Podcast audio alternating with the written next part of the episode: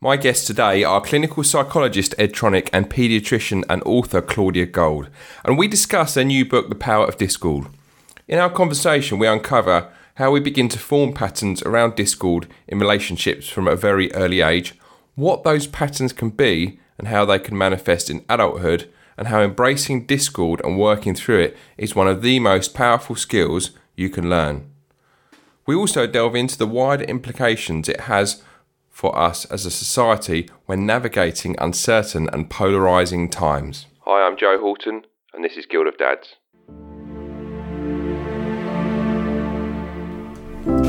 Hey, you over there. Yeah, I can see you. Come over. Sit down and join me as I'm about to have a conversation about you. A conversation about what it means to be a dad, a role model, and to live a life of meaning. About your physical health how you look after yourself, contribute to the world around you, and raise our next generation. A conversation that will shape the vision you have for yourself. Forever.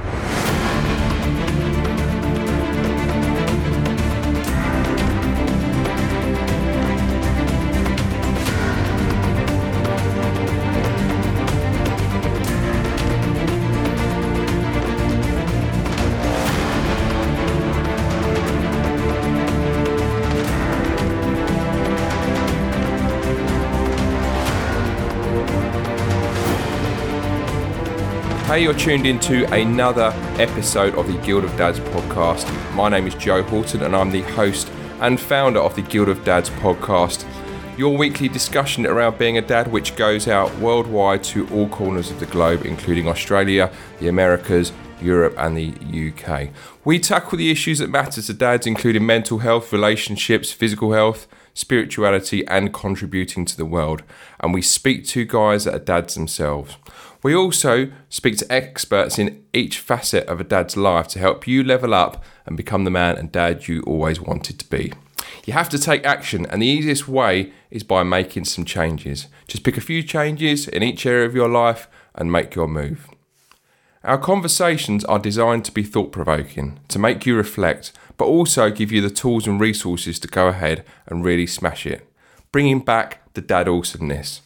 There is never a time a better time than now during this period of change and reflecting during lockdown lifting to craft a plan for your future. There's three things that are really going to help you grow right now. The first thing is the growing community of men that we have over on our Facebook group with weekly lives each Wednesday on a variety of subjects. You can get involved with and shape how this community and movement evolves going forward. It's growing day by day, and there's some great conversations that we have on there surrounding every aspect of being a dad.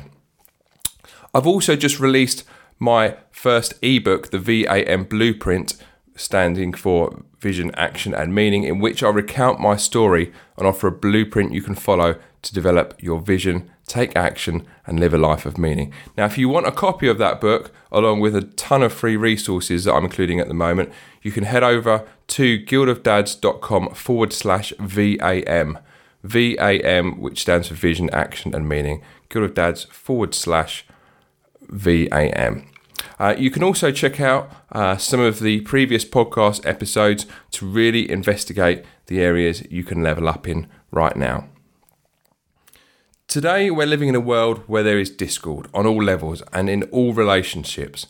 Nobody likes confrontation or conflict, but how else do we move forward and evolve our relationships? My guests today have spent decades studying this subject to make sense of how, as human beings, we can grow from discord. Ed Tronick is a developmental and clinical psychologist and university distinguished professor at the University of Massachusetts Boston, where he is chief faculty of the Infant Parent Mental Health Program. He's a research associate in newborn medicine at Harvard Medical School and author of five books and more than 450 scientific papers on social, emotional development, parenting, and the still face paradigm, which he developed. Claudia Gold is a paediatrician and writer who practiced general and behavioural paediatrics for over 20 years and currently specialises in infant parent mental health. She's the author of The Developmental Science of Early Childhood, The Silenced Child, and Keeping Your Child in Mind.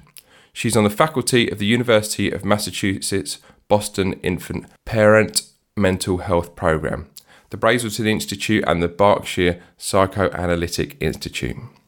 And now for my conversation with Ed and Claudia. Ed, Claudia, welcome to the Guild of Dads podcast. Thank you. Nice to be here. Thank you. Thank you very much for coming along to uh, speak with me today. I've read through the through the copy of the book that you sent me, your new book that's going to be coming out, The uh, Power of Discord, which delves into the uh, way in which we can form better relationships and how our experience of relationships are formed from our sort of early years. And what I'm kind of quite excited about in today's conversation is having this conversation during this particular time in history, just coming off of uh, lockdown and the virus pandemic, and also a period of history where all of a sudden, out of kind of nowhere, there is kind of quite a lot of uh, polarization and and also um, anxiety and uh, discourse, not maybe going on in the way that we would like it to be going on, but obviously life isn't always the way we would like it to be. Just tell me about a little bit about the research that kind of underpins and the motivation behind the idea for the book, The Power of Discord, Ed. I, I started doing this research when I began I began looking at the interactions of infants, young children, and their parents, and I was trying to understand um, what I saw as a fundamental question, which is what made for good relationships, what made for good parenting, and there were a lot of general statements that we had, you know, parents had to be sensitive, they had to be appropriate or whatever. But the, the words were very vague, and often we would um, we would have to rely on clinical judgment. Oh, this is a good relationship. This is a problematic. And I really wanted to understand, in, in some sense, the ingredients of what what went into it. And so the the approach I took was um, an approach where I was videotaping on, by the way, on reel to reel tape, um, really old recording, videotaping interactions, face to face interactions between parents and their infants, uh, mothers, fathers, and we also looked at the interaction of strangers because we were thinking, well, maybe that'll tell us something about a good or a bad in- interaction. Um, and I would take videotapes of them. And the hypothesis that I had when we were first looking at them was that the interaction was uh, matching, it was synchronous, um, it was well coordinated, all sorts of really wonderful words, um, that it was a, a well choreographed dance between the parent and the infant.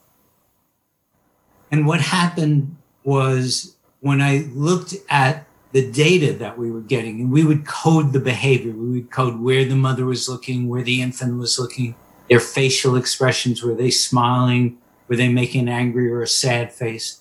Um, when I looked at that, what I could see was there certainly were periods of time that the parent and the infant were really attuned to one another and they were really coordinated with one another. But at the same time, there were lots of periods of time in which they were not coordinated, in which they were mismatching one another.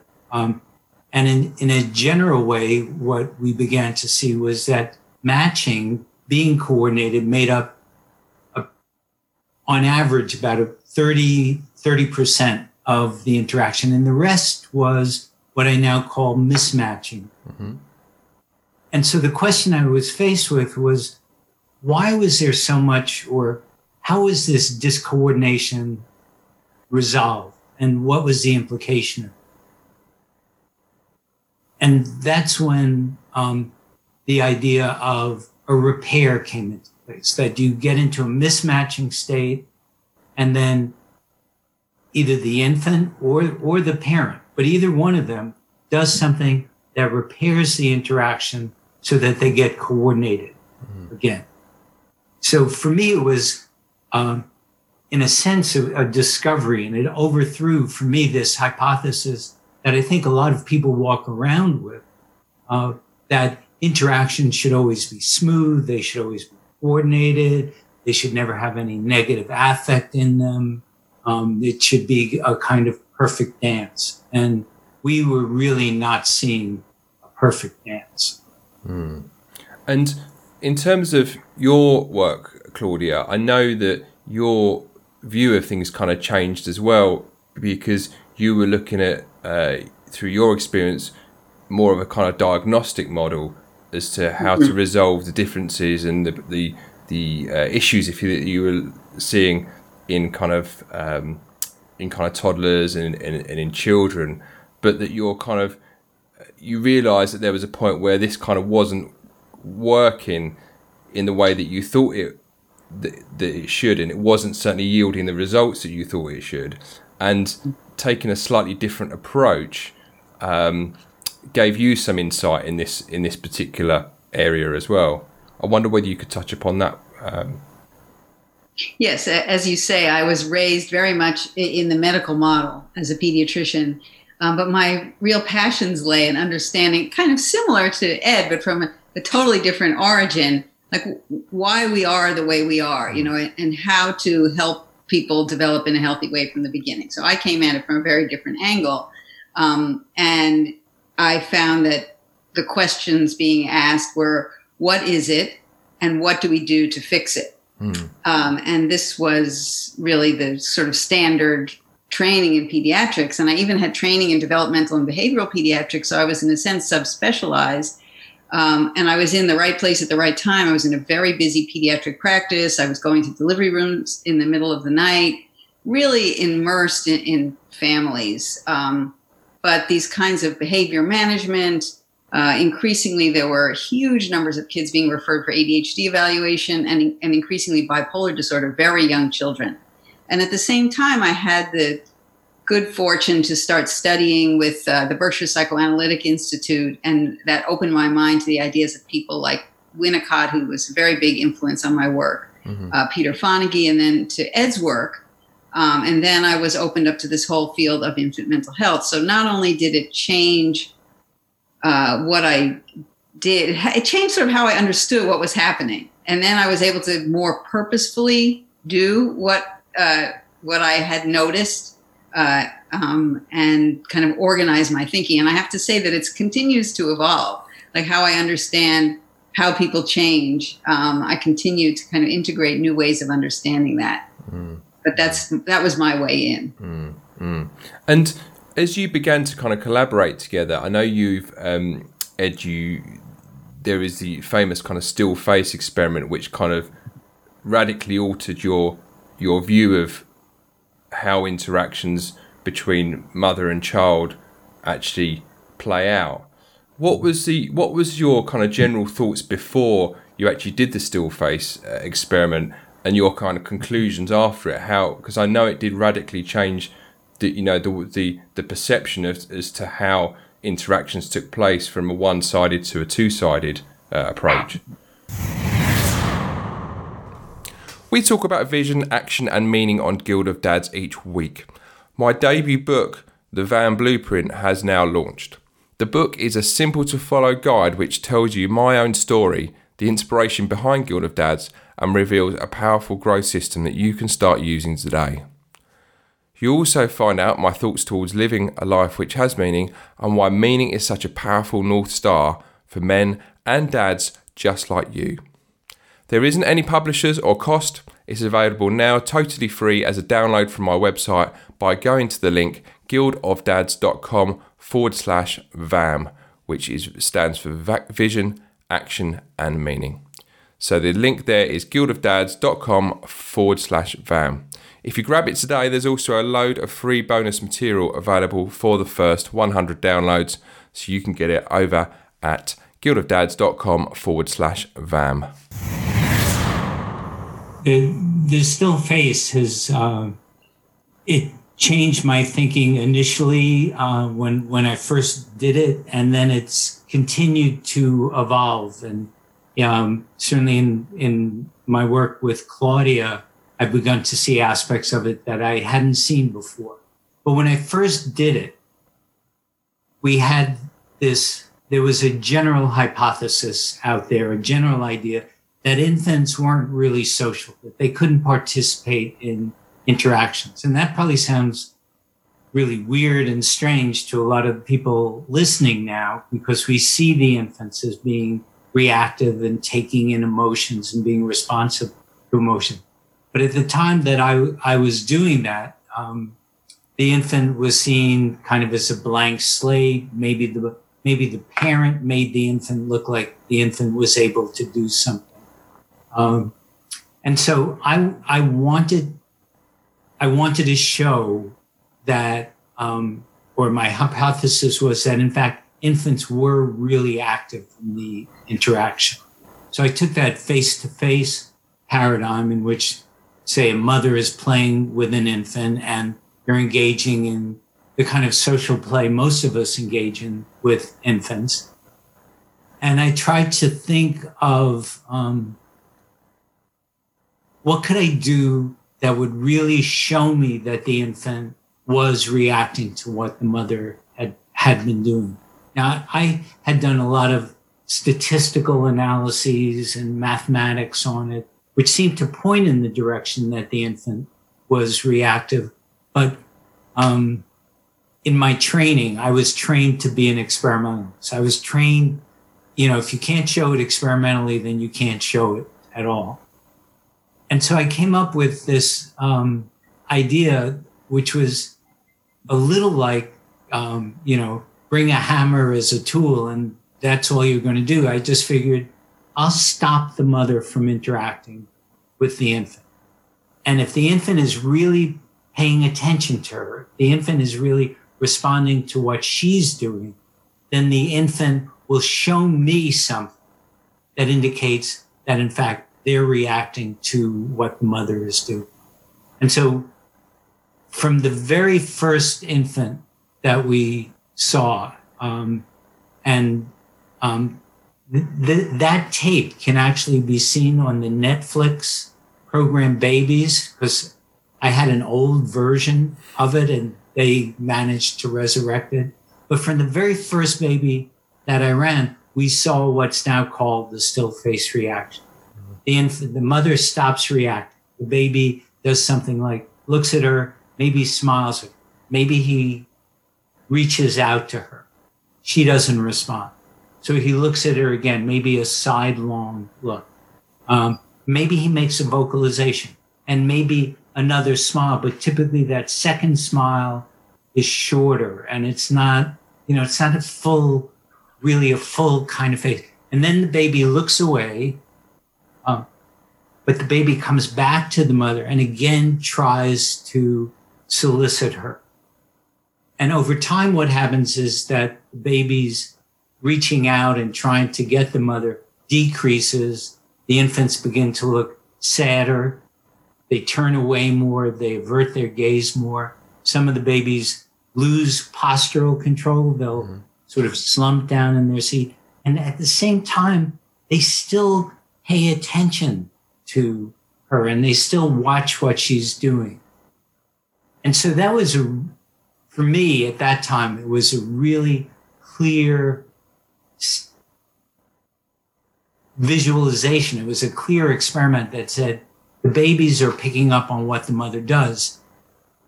And now I think a lot of this comes out of the work with, with Claudia is following the still face. There's what we call the reunion episode. We ask the mother to play again with the infant. And what you see there is when she re-engages the infant.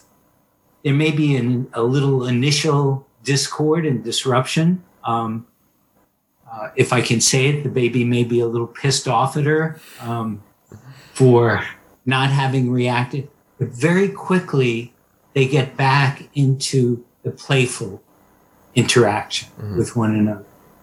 So with with that, the still face became sort of an experimental model of the idea of matching when they're playing together. The still face, which is a big mismatch, and then a repair during the reunion episode. Mm. And and certainly what Claudia has brought in terms of our working together is that there's a hopefulness in the still face and there's a hopefulness in the repair model that when we get back together again we can we can resume what we were doing before mm-hmm. um, so the paradigm for me has become more hopeful and the idea that with repairs of interaction you gain hope and you gain trust in the other person mm. Mm. And it's interesting because I know that Claudia, you were able to apply the hypothesis and the mismatch and repair to a, a family that you had with a young uh, young man who had ADHD, and you could see how applying the uh, hypothesis and the and the and the skills that uh, Ed has just mentioned that it had a different a different effect to the you know the outcome and com- and completely flipped on its head the diagnostic model that you'd been working to previously. Yes, and it's interesting because I did like that work was maybe a decade before I started to work with Ed, but so then uh, really immersing myself in Ed's research and theories, I was able to gain a new understanding of, of what had happened before. Um, so I really, you know, once I appreciated the, the fundamental nature of this process of mismatch and repair, I suddenly saw it everywhere. And so, in that interaction, uh, what I understood as happening is that all the members of the family were having this basic misunderstanding of each other's perspective, and that was causing them to be very disconnected. And as we kind of, instead of just getting rid of the symptoms, we opened it up and said, you know, each tried to take the time to understand the other's perspective first between the father and the son um, and they had this moment of going from mismatch to repair or misunderstanding to understanding. And that led to this real moment of growth in their relationship which in turn let the mother and the father and their relationship open up their own misunderstanding. And it led to a, a really uh, marked a moment of growth for the whole family that was very complicated but it was uh, it, it, so i kind of retrofitted the model onto that clinical experience mm-hmm. um, and and now it's like you know in everyday encounters i do see this power of having and we, and we have so much of it now in our world um, and that uh, when you get through a little moment like that it, it's like it's it's very hopeful. It's sort of like you string a whole bunch of moments like that together, and that's how you move forward mm. in a hopeful way through life. Yeah, yeah, and it's really interesting for, uh, what you say on that because, funnily enough, I was talking to a, a gentleman called uh, Robert Glover, who is the author of um, No More Mr. Nice Guy, which is kind of a, like it's a very popular book amongst um, amongst men and dads, but we would he was my last podcast guest funny enough yesterday and i was talking to him about the fact that um, my wife and i what has happened in kind of our relationship is that we you know we've been married for like 20 years now. We we've begin begun to notice kind of traits. I've noticed traits that were in my father. She's noticing traits that were that, that are, that are from my mother's side. Um, and quite often those are traits that we don't always like to have. And we have found a way to kind of, without judgment and without kind of uh, criticism, say to each other, look, um, you know where that's coming from. And, uh, and this works kind of both ways. And that has helped us uh, when I was reading your through your book, I was like, I was kind of getting light bulb moments because I'm thinking, actually, I can see where this is where this kind of plays out um, in the next generation. And obviously, us being parents ourselves, we're thinking, hang on a minute, do we want this to go um, intergenerationally between um, our parents and us, and then onto our on, onto our pet onto our children, or do we take using the um, terms you use in the book? Do we kind of mismatch and repair it here and now, so that we kind of break that chain? Does that make any sense? Well, you know what's so interesting, we're both smiling um, Claudia and I, because um, you know, we're, we're thinking about our own relationships and how we see the messiness and the repairs um, everywhere. Uh, certainly, my my wife and I, who of course never have any discord, um, uh, most typically she'll invoke this kind of um, we're getting a little messy here, or we uh, need a little repair, and a repair for her. Uh, in, a, in our discord is for me to say, "Oh, you're right, dude. You're absolutely right. Um, that that's the best way to do it." What's interesting about your repair is that you and your wife are still probably both doing some of those things that are intergenerational from your parents, but you now have a way of communicating about it that it takes out the the misunderstanding that she might have of you doing your father's thing or you might be doing of her thing you still both may do it. But nonetheless you have a sense of oh i know where this is coming from. And it's something we can just let go by or deal with. Um, but we don't necessarily have to resolve the particular things. It's we have to work we're resolving it within the relationship. You found a new way to do a dance step around those mismatches. Yeah. Yeah. Yeah. yeah. And I, I was actually smiling for a different reason because I was thinking about the next generation and how we always find new ways to mess up our kids. You know, so mm-hmm. our parents may have messed us up in some way.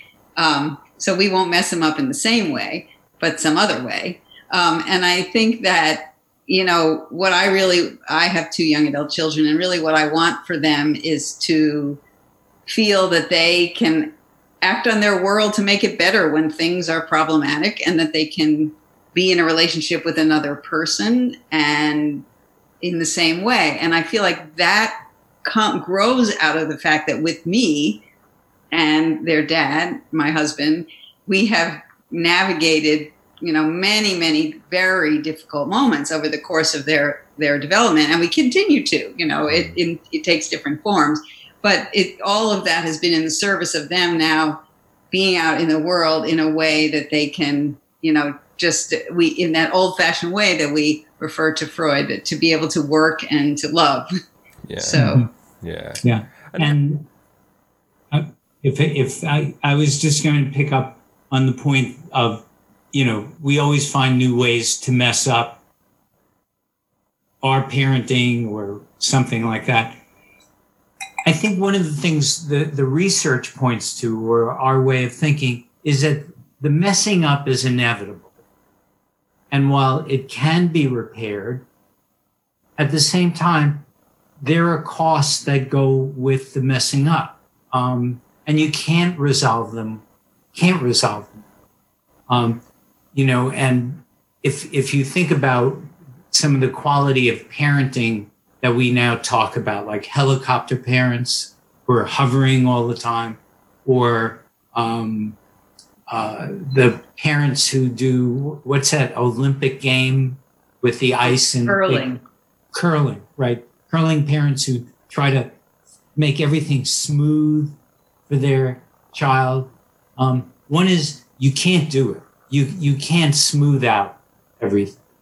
Um, and the second thing is that the parents who are trying to do that are anxious about their child's ability to deal with something, or they're anxious about how the world is going to affect the child. And of course, the child reads the anxiety that the parent has and begins to feel like oh, well, maybe I can't really deal with this. Maybe I'm not up for it. And so the messiness and the repairs builds in that feeling into the infant and then the child that, oh, I can deal with something going wrong. I can make it better. I can try to do it. I can persist and work at it. And I don't always need someone else to be the one you know, repairing what's going on. Mm. Mm. And funny enough, I, I spoke with a lady called Jessica Lahey, who's written a book called The Gift of Failure, and she talks about this very uh, subject in, in in her book in terms of allowing ch- allowing uh, children to fail and allowing them to make mistakes in order to kind of learn from it as a positive kind of learning experience.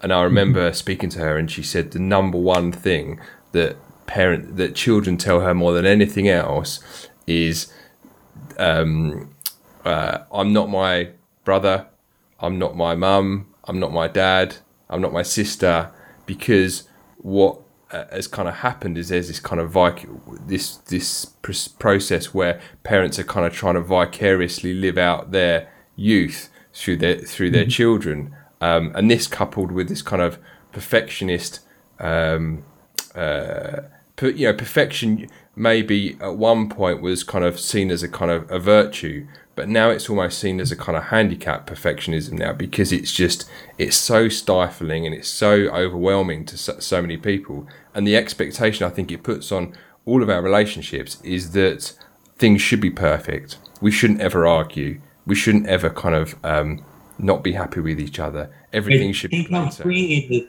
Think, think how freeing it is to say, oh, it's great. You're messing up.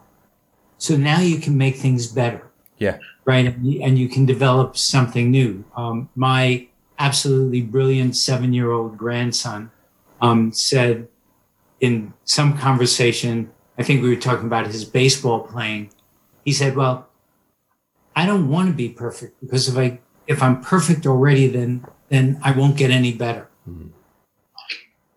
Yeah, and I, I, love your story about you know I am essentially it's I am me, and yeah. I think that you know as humans, humans have are uniquely have our separate sense of self and that sense of self actually emerges in that space of it's not you, it's uh, of, of, mismatch and repair, or what Winnicott would call the transitional space. And one of my absolute favorite stories from my clinical work was I, uh, was a mom who had a very fraught relationship with her own mother around eating.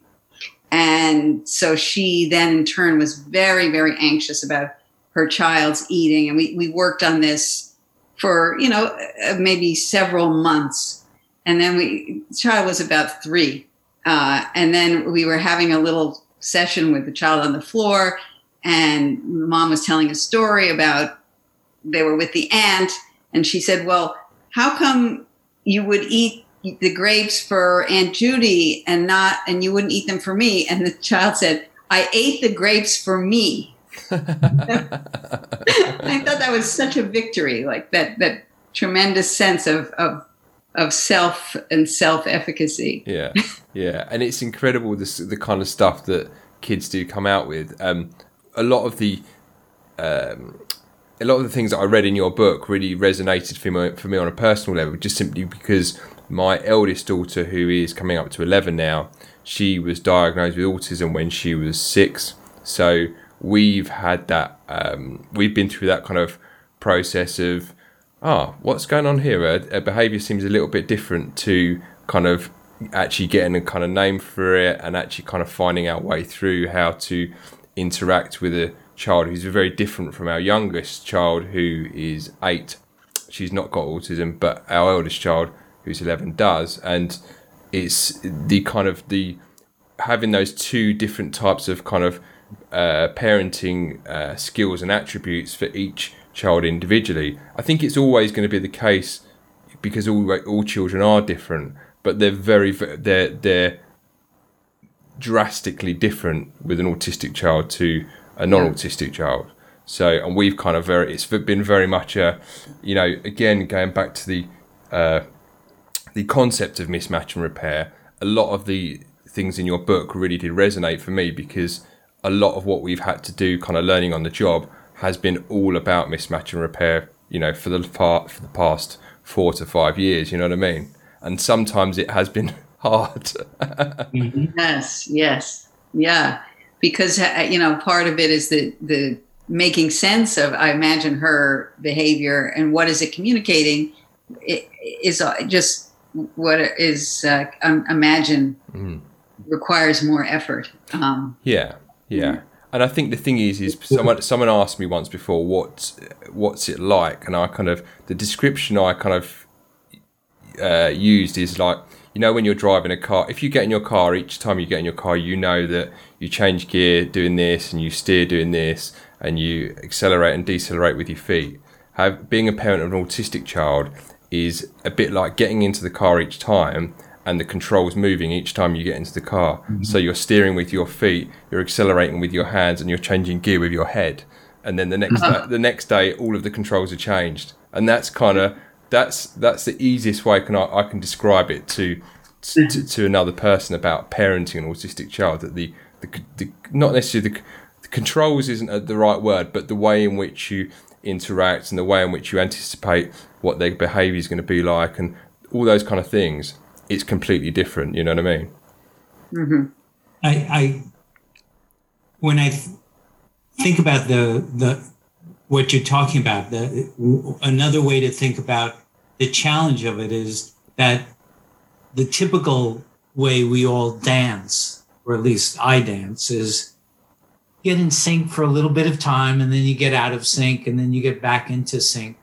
Um, and, but there's a signaling and a communication that's saying, oh, we're, you know, let's do this step. And then I'm trying to do that step and maybe I make it and maybe I don't. Um,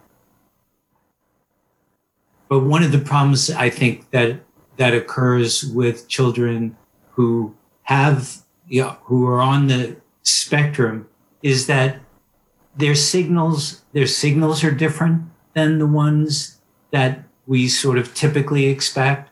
Um, I think their timing is different. So maybe they're faster or slower on some kinds of things. And um, I think their ability on their side to read the signals that are coming in to them are more difficult. So it's a little like dancing with someone who's doing, you're doing a tango and kind of they're doing a waltz and it's becomes much harder to get that coordination into place, but it can be done. Mm. Um, but part of the frustration, but there's the feelings that come with that. Um, mm. You know, the mismatch, we're talking about sort of these small little mismatches. Um, and those bring just a little bit of negative affect, a little bit of stress. We're not communicating well. We're, you know, and you may not even be aware of it. Yeah. But nonetheless, it's there. But when you get back together again, you feel connected and you feel positive affect for the person. Mm. You you want it to work. But in between, there's it's a little like the still face. There's all this negative stuff going on until you really get into the repair. Yeah. So it's a it's a really big. I mean, it's a huge challenge to figure out. I mean, what you were saying, the idea that every day is a completely different way of being together. So you you never it becomes really difficult to establish that rhythm and to establish mm. that communication mm. system. Mm. But it can be done, and I think the and I think the thing is, and, and as any parent of I think uh, an autistic child or any child where there is a there is challenges in communication will tell you it's the little things kind of you know the the smile or the laugh or the joke and mm-hmm. to, to parents of autistic children or um, that's one of the biggest things is often when the kid runs up to them and, and kind of just hugs them spontaneously because not that doesn't always happen with autistic kids and I think it's uh, yeah those little kind of those those little kind of wins that maybe other parents may will take for kind of granted because they just happen all the time mm-hmm. they're like uh, you know they're, they're like angels singing hallelujah moments do you know what I mean Yes. So I think yeah. it's kind of almost like a when you come back to the mismatch and repair, it's like there's there's there's the mismatch, mismatch, mismatch, and then a massive over repair, and you're just like, wow, this is kind of bliss. You know what I mean? Well, yeah, and I love the way you know the joy that you're capturing. You know, you know that's really what provides the you know the growth uh, mm. for us as parents and for your child is that energy that and you almost wonder like the the difficulty you almost need to have that difficulty in order to attain that incredibly exhilarating joy of, of connecting like that. Yeah, yeah. And I love the way, as, as well, in your book. I mean, we talk about one of the, the three pillars of uh, Guild of Dads are vision, action, and meaning. Um, and what we primarily do is help dads to kind of work out a vision for their future on which they can take action and kind of derive meaning. And people sort of say to me, well, what, what do you mean by meaning? And, and, uh, and, and what I say to people is that the meaning is is derived from the act of doing. It's the action. It's the journey that you're going on, and I think that speaks in volumes to what um, the work that you've done on the uh, Power of Discord book. And and you, t- I know you touch upon meaning in terms of um, how children derive meaning from the behaviour of their um, their parents. But I, but I also think there is this underlying meaning in the actual journey that you are going through um, in the in the mismatch and repair process. You know what I mean? Do you want to get involved with a community of other dads who are looking to develop themselves? To continue the conversations we have here on this podcast in a place for dads only that fosters brotherhood, camaraderie, and personal growth, then we have just the place for you. At the Guild of Dads Facebook group, you can connect with other dads on a similar journey, share experiences, offer support, and seek support. Most of all, you can get some accountability in your own journey and get involved with the discussions and topics that every dad faces. So look us up on Facebook, join up, and get involved with the discussion. Looking forward to seeing you in the Guild so you can start your journey with us today. One of one of my uh, one of my mentors was someone named um, Jerome Bruner, who was a cognitive uh, psychologist. Absolutely brilliant, brilliant person. And he said something um, that that mimics what you just said. He he said humans, all of us, are and and he was very careful with the words. He said we're makers of meaning. We create meaning. We actively engage in a process by which we're making meaning. And some of that meaning comes out of doing things in the world. And some of it comes out of internal processes where we're thinking about things and making meaning that way. And some of it, for example, in infants who don't have really advanced, they don't have advanced cognitive processes and they don't have language, they're making meaning with a lot of bodily processes. Um, when they feel calm and when they feel safe in the world. So their cardiac system is operating in a, in a regulated, calm kind of way they're not, you know, they're not under stress. They're not getting all this cortisol flowing through them. So their meanings come out of these bodily somatic processes. But then as they get older, obviously more and more meaning, more and more ways of making meaning come into place. Language, cognition, you know, and with adults we have, uh, you know, abstract thought which is, you know, can be a completely internal sort of um, process. A critical aspect of it, and I think, you know, parents parents experience this all the time, is that I think those earlier processes, those earlier emotional and bodily processes, they're still operating in us at the same time as we have hopefully language and symbolic thought, whatever. Um, and in a way, it relates to, I think, certainly in this country, the polarization of what's going on between different groups of people, um, you know, politically, mm. um, where in some sense our cognitive processes have been kind of suspended and we're all reacting in these very bodily kinds of ways with really strong emotions, and they're very polarized. Um, and we we're really emotionally experiencing the world in very very different kinds of ways, and um, there's no in between. There's you know it's sort of like there's no messiness. It's either this way or this way. You know it's one or the other, and it's rigid and inflexible, uh, and it precludes. It makes it makes having repairs really difficult mm. because you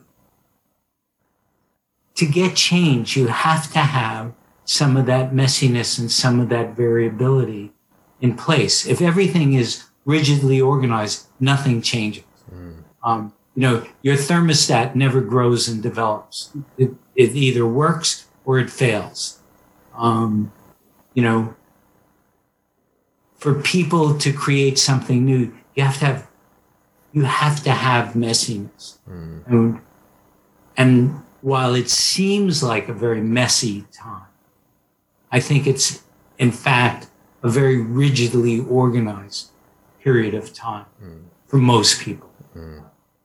That we're not open and we're not flexible. Yeah, and I think, and I think. Sorry, Claudia, go on. No, I was just sort of putting while you're talking. I'm sort of putting all the pieces together of our current uh, situation about uh, how we make meaning uh, well before we have thoughts and language. So to expect new meanings and meaning of minds to occur purely on an intellectual level is really unlikely. You know, it's almost like we need to go uh, earlier developmentally. and so I have this image. So we have the virus, and we all have to be in our houses.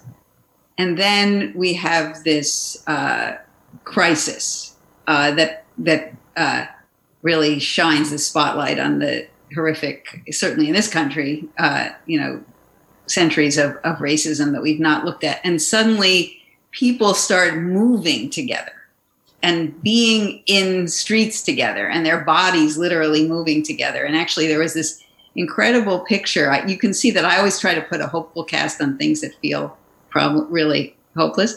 There was this beautiful photo of this um, uh, a large black man. He was protesting, and there was a, a right wing protester who I don't know if you saw this, who somehow got injured. So literally, this black man picked the the white man up and was carrying him over his shoulder, and, and it it's it sort of symbolized to me that the only way we're going to really make new meanings is actually to physically be doing something different with our bodies. um, in, in, addition to uh, conversation and laws and, and, things that happen on a more uh, intellectual level. Yeah, yeah, and I think the thing is, is um, you know, weaving together what you guys have, have just sort of described. I think there is, uh, again, I, I spoke to a um, a previous guest, a guy called Andy Torbet, who's a big, big outdoors man, and we were talking about you know the um, the the antidote that, na- that a lot of people have found in nature um, to as an antidote to the kind of lack of connection that they've had during isolation and lockdown. And is is I do wonder whether or not the kind of what we're seeing with the with um, the kind of polarization and protests and stuff, there has been this kind of people have been starved of kind of connection and you know that kind of that that that being part of a tribe and a and a, and a community um, and all of a sudden, this kind of event has happened, which is which has kind of triggered a very deeply biological need to be part of a tribe, and and and this is kind of a very hardwired evolutionary thing that I've spoken to Robin Dunbar about in the past. That you know that that people want to feel part of you know a a tribe or, or and there is you know there's I won't go into in, in, in, today's conversation because there are arguments against tribalism and for tribalism whatever. But deep down, thousands of years ago, men um, and women survived uh, in tribes, and it was and it was part and parcel of um, the furtherance of the, the human species and being able to survive and um, and all those kind of things. And, and and I wonder whether this is kind of like a if you think of uh, lockdown as kind of stretching the elastic band of kind of connectivity, and you've got this kind of snapback effect where all of a sudden lockdown's lifting. You know, there's this opportunity to go out in tribes and kind of voice how we feel and stuff, and it, it's it's just a very interesting human dynamic going on at the moment. I think. I, I think uh, a, another way to think about it, which doesn't necessarily invoke the kind of tribalism which can be problematic, mm. is that individuals need a sense of security and trust. And sometimes it's other people who provide the sense of security that you're not able to self generate. Mm. Um, so, for example, your outdoorsman who goes outside and becomes calm and feels that a connection with nature. The calming is something that he then brings back into his interactions. And so, in a way, he's more able to tolerate, oh, some more discord because he himself is calm. Um, infants, young children with their parents rely on their parents to give them that sense of um, security. People are, and I know Claudia has the same kind of experience. People are always asking me, well, what do you say to a two year old or a three year old about the COVID situation? And what I tell them to say is, everything's fine. We will take care of you. We're taking care of it, and you don't have to. And the fewer words you use, but just saying that to let them know that their world is being taken care of and their world is being taken care of by their parents. Because children have the sense that there are a lot of things out there that they can't really, you know, take on and deal with. And it's their parents who are going to protect them. That's what a two year old is. That's what a three year old is. It's actually probably, in a way, what we all need because we still have those basic systems that are responding to, you know, fearfulness or what's really going on now, what Claudia and I talk about a lot, is uncertainty. Hmm. Uncertainty is really disorganized. And we are in a time of uncertainty. So I'm at home all the time. I feel I'm safe here. Everything's fine, you know, et cetera, et cetera. Um, I don't have that much discord with my wife. We're getting along. We're still we're still buddies with each other, right? But the uncertainty of what's going on out there is just a constant grind on one's own ability to feel good about yourself. Mm. Mm. Yeah, and I think that it's and I, and, I, and what I've seen play out in terms of the kind of dads communities that I'm part of is that it, it, the lockdown period has almost acted like a magnifying glass, if that makes any sense. So what it's doing is it's magnet. If there are negativities in relationships, it's magnifying them. If relationships, there are strong points in relationships, it's also magnifying them. Um, but what's interesting is because of that magnify, um, magnifying effect, if people make cha- have made changes during the lockdown period, often they're yielding quite quick and instantaneous results because of that kind of the magnifying effect of being in lockdown with with a close family member. And that's just something I've kind of noticed. And it's again it's interesting how it plays into this whole topic of discourse and you know the, the mismatch and repair whether that is magnified during this kind of period of history that we're in right now. I I I think very few of us you know, we all, you know, without saying it's like Fred Astaire and Ginger Rogers, we all had a way of dancing with our partners and a, a way of being together. And then all of a sudden you're with the same person 24 hours a day. Some of the typical things that would help you to organize, like going to work or working on a particular project or whatever you were doing, um, you know, playing sports, that you had a schedule. All of that's come apart. So now there's a lot of disorganization going on at the same time that you're with this person where your dance together has been disrupted. So there's more disorganization there. And it becomes, as, as you're saying, it's a, it's a really hard challenge to kind of restructure things um, and to find you know to find that way to what you have to do is create a new way of being together. Mm. And when you're doing that, you know, those negative things come out and the positive things come out. And, um, you have to figure out new ways, new ways to take care of them. Yeah. Um, I also think that the whole situation has uh, sh- shown a spotlight on a lot of things that we were really not doing well. Um, mm-hmm. And I think just a, a, very recent example and related to dads was um, I had a meeting with a bunch of professionals yesterday, one of whom does home visiting. And so they their job is about going into people's homes. So obviously they don't do that anymore, at least not for now. But the other thing is that so they do the visits virtually, but the dads are home. So mm-hmm. not only do they do the visits virtually, but they do the visits virtually with the dads. And it sort of highlights, first of all, how the dads are so often left out and how their perspective is so important to understanding what's going on in family.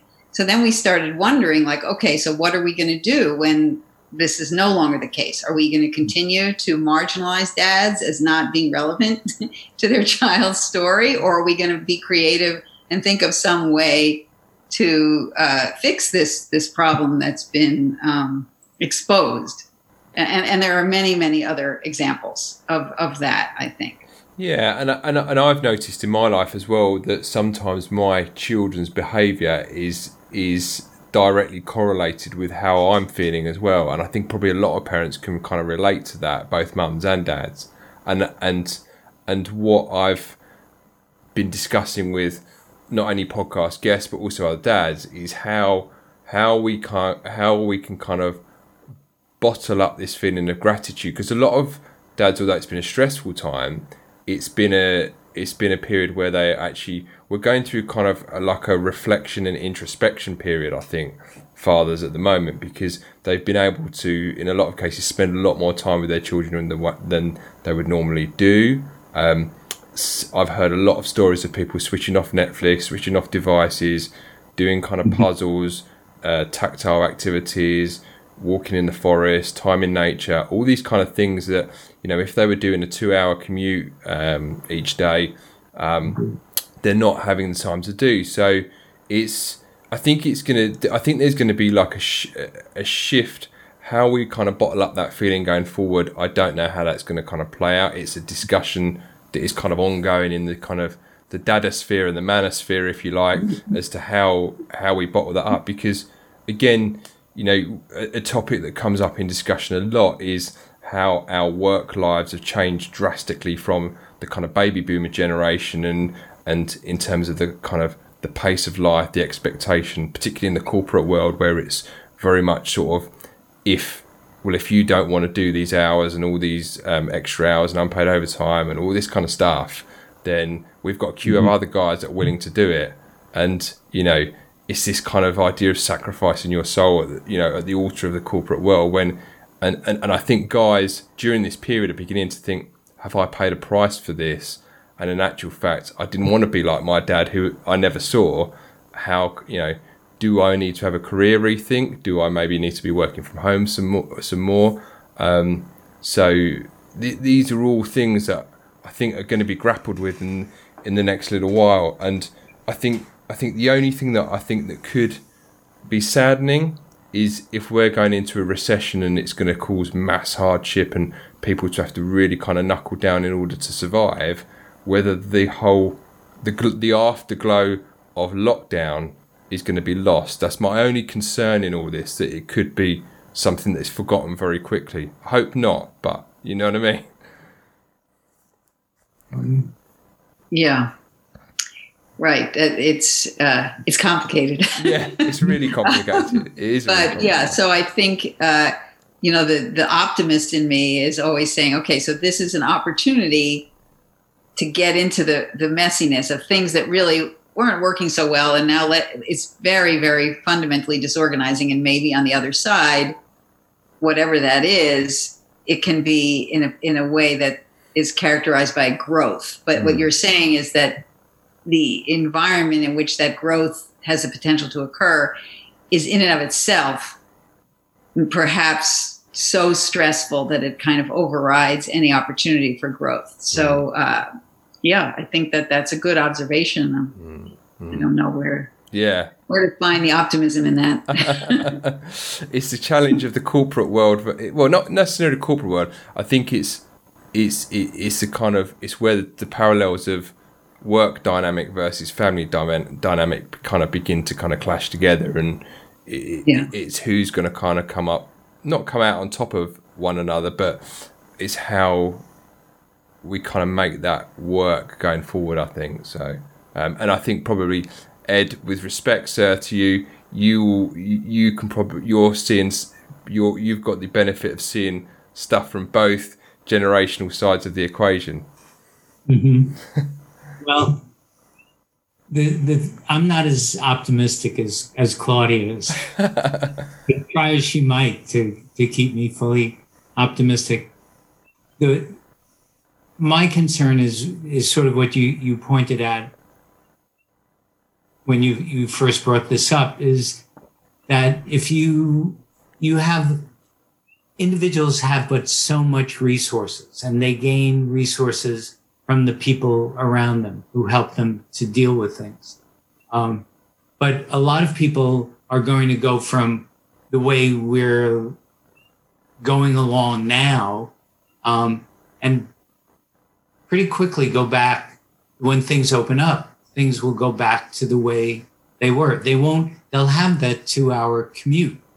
Um, and they won't be able to go, you know, take the break with the kids or do do that other kind of thing that they were doing before, unless something something also in the environment, you know, our context really begin to change, and maybe that's more people working, you know, more people being able to work at home, different kinds of schedules.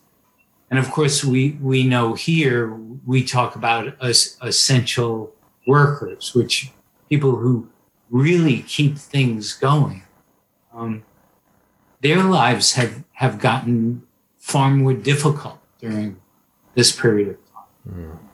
You know, there are those of us who really have the luxury of being at home, feeling safe, not having to deal with things. And, you know, there may be days that I feel really flat flattened like a pancake because it's just it's just too big too big a change but there are other people who um, you know time has become more constricted for them and you know the the context has become more frightening mm.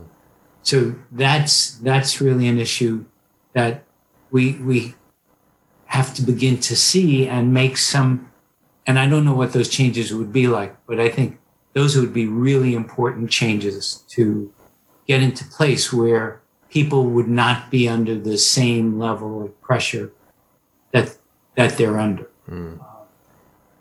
Interesting times. And by the way, I think the Europeans do better about this than certainly than we do.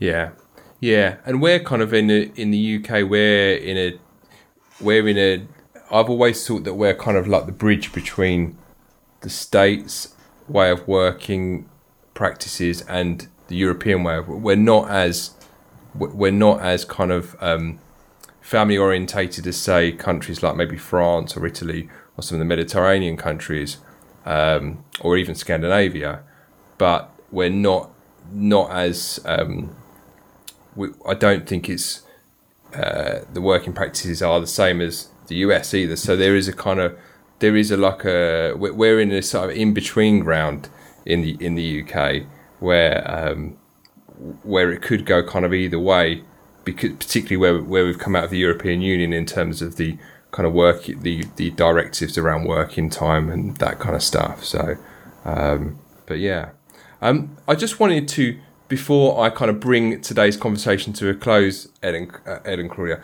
I just wanted to ask you the number one thing that you want people to really kind of internalize from the message that's in your in your book. And I'll ask that I'll, I'll say ladies first and ask the question to uh, Claudia first.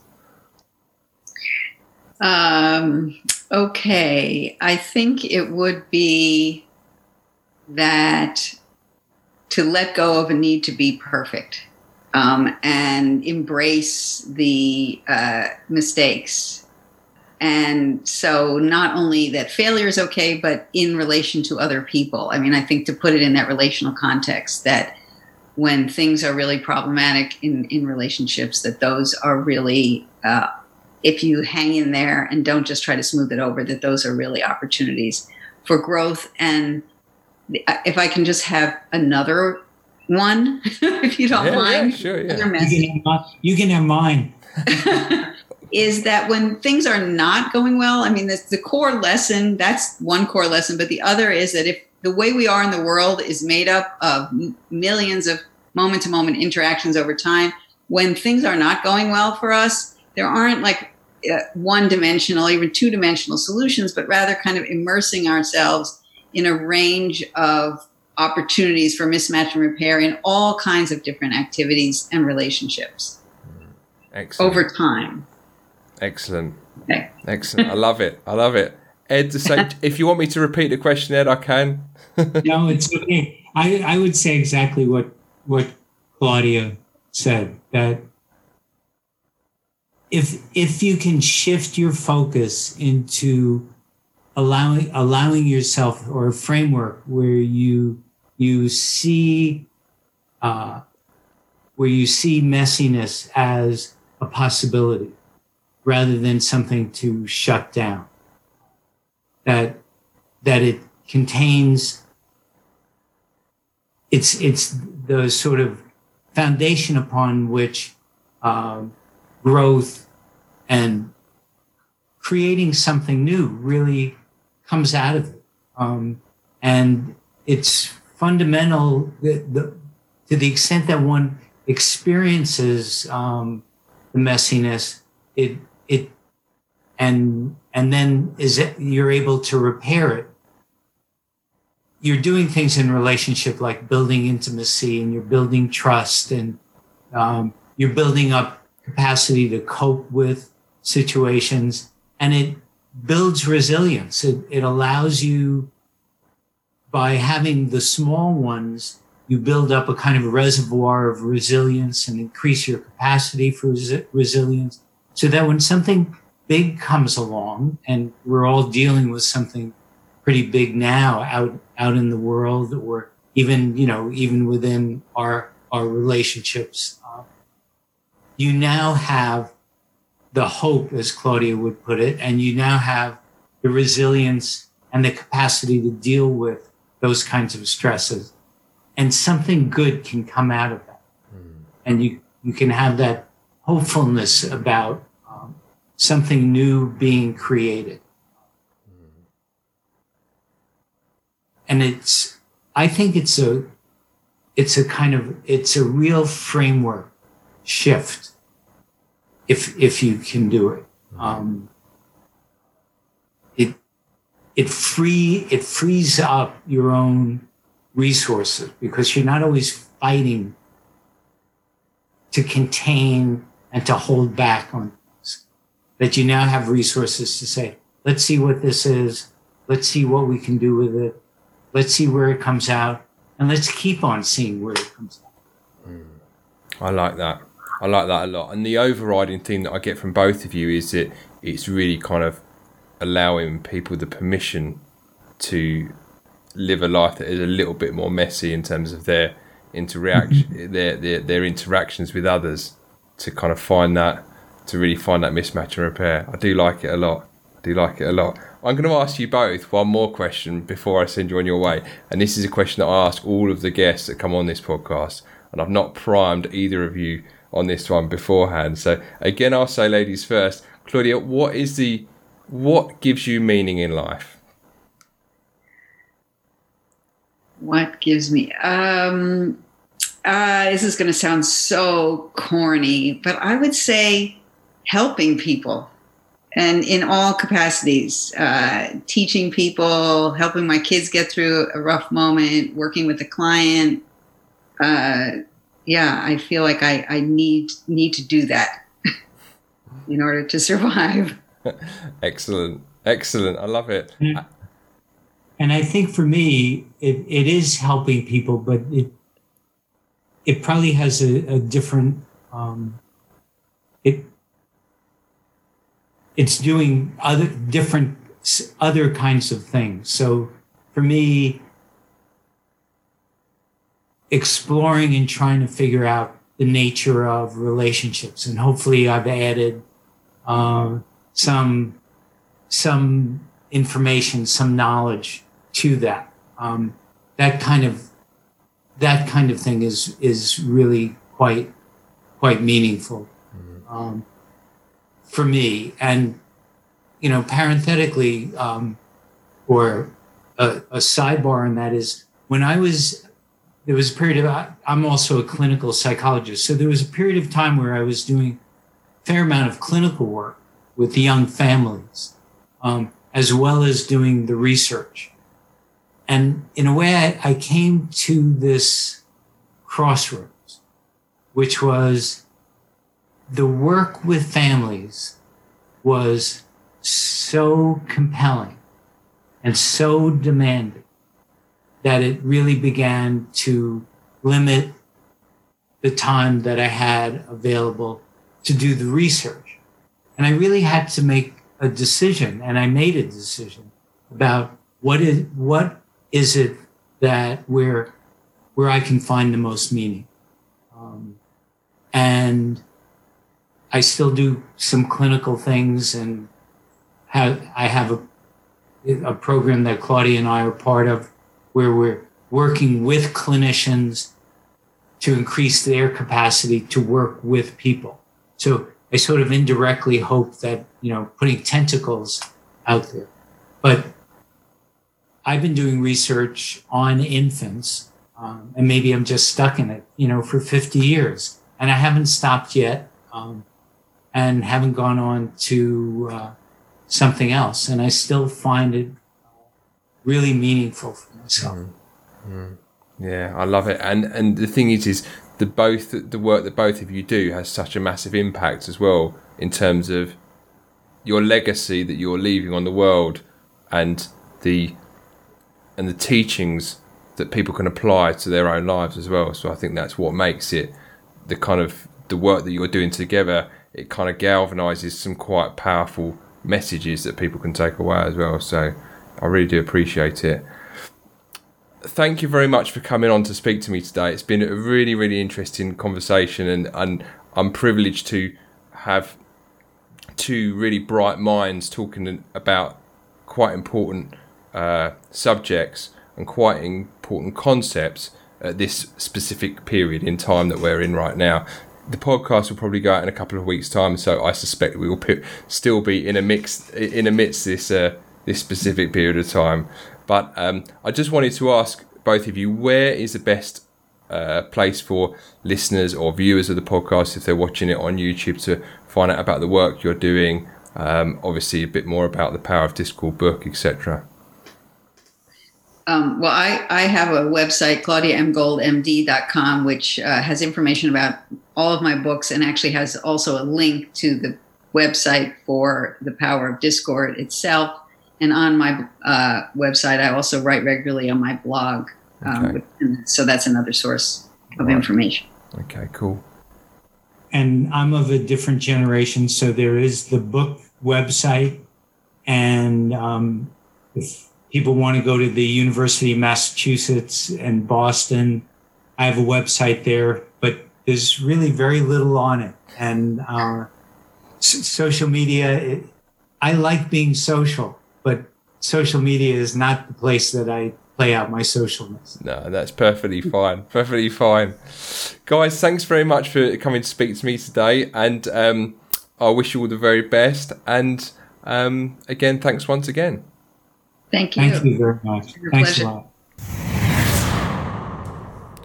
Now, my conversation with Ed and Claudia was probably one of the most interesting conversations that I've had on this podcast for the simple reason that both of them are extremely learned in the specific subject that we were talking about and had a massive amount of insight and experience to bring to the conversation.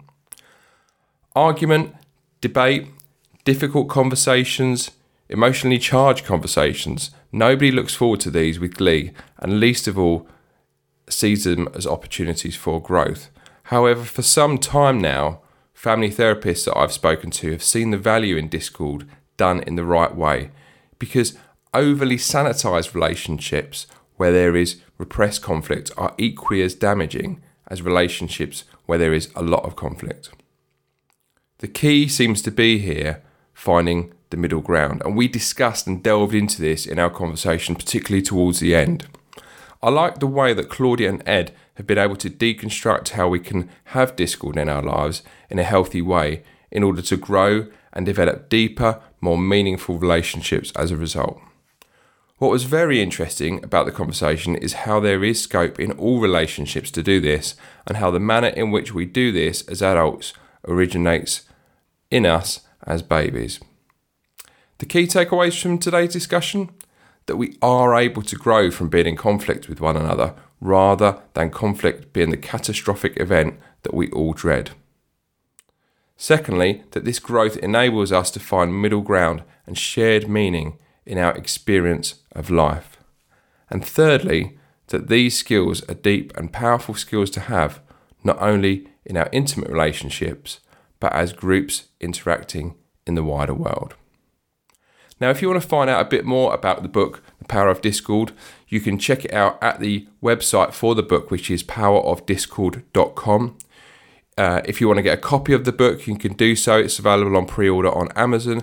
And to find out a bit more about the authors, you can check out Claudia uh, at her website, which is claudiamgoldmd.com. And she's also on Twitter with the handle at Child in Mind and Facebook at claudia.m.gold.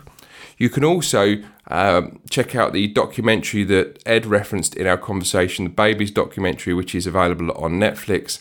And if you want to research some of the uh, references that we mentioned during our conversation, I've done a full set of show notes which are over at guildofdads.com under the episodes, and that hyperlinks up all of the people that we discussed in our conversation today if you're curious about any of the subjects we discussed. Um, head over there, uh, check it out, and it will give you all that information uh, that you need.